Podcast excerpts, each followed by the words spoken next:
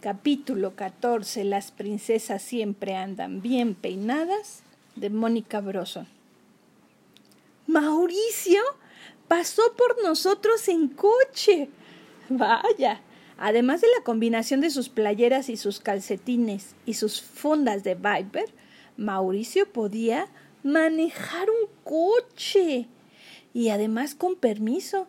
Nos contó que acababa de tomar su curso de manejo y había sacado diez.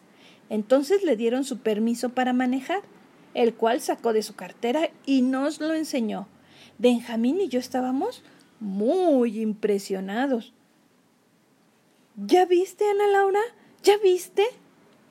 Sí, como quinientas veces, dijo mi hermana sin siquiera voltear a ver el permiso. Uy, mi hermana tenía un novio que tenía permiso de manejar.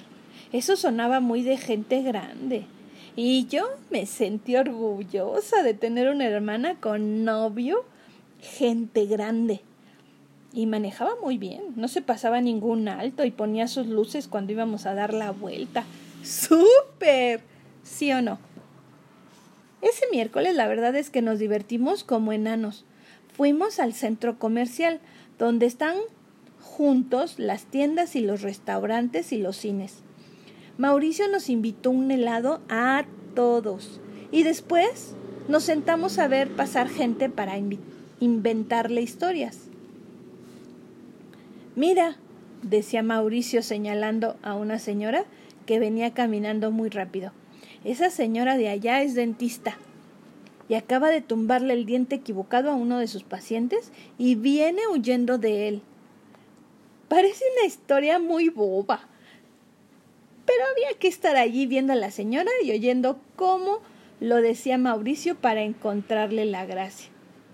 O bueno, Benjamín y yo estábamos botados de la risa. La única que como de costumbre no parecía nada divertida era mi hermana. ¡Que qué bobos! decía todo el tiempo que si no podíamos encontrar algo más interesante que hacer en lo que empezaba la película. ¿Algo? ¿Cómo qué? le preguntó Mauricio. Pues no sé, como ir a ver zapatos. Los tres dijimos guácala al mismo tiempo, así que Ana Laura le pidió su boleto a Mauricio. Nos dijo que nos veíamos en el cine y se fue a ver zapatos ella sola. Mauricio se quedó un poco triste. No creo que porque hubiera preferido irse a ver zapatos con mi hermana, sino porque ella estaba de sangrona. Y eso todos lo notamos. Pero creo que Mauricio no quería que Benjamín y yo nos fijáramos mucho en su tristeza.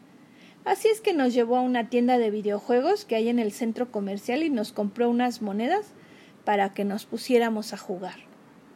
En el momento en que Benjamín se mete en un juego, parece que el mundo alrededor suyo dejara de existir.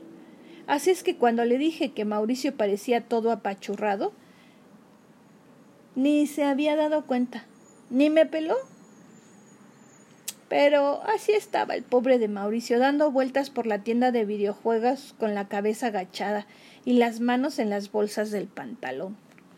Durante la película no hablamos nada, porque no nos gusta hablar en las películas, pero de regreso tampoco.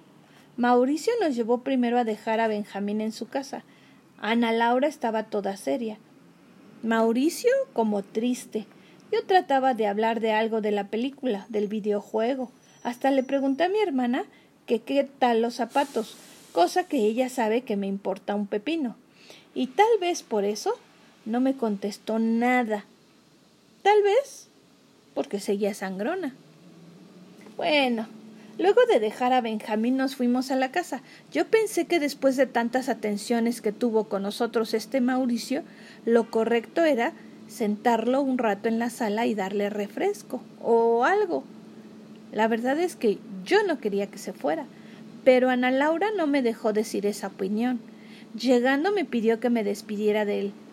Le di las gracias por el helado y las monedas para el videojuego y me fui a meter a mi cuarto. Ana Laura entró cuando yo ya estaba acostada. ¿Estás enojada? le pregunté. No, dijo.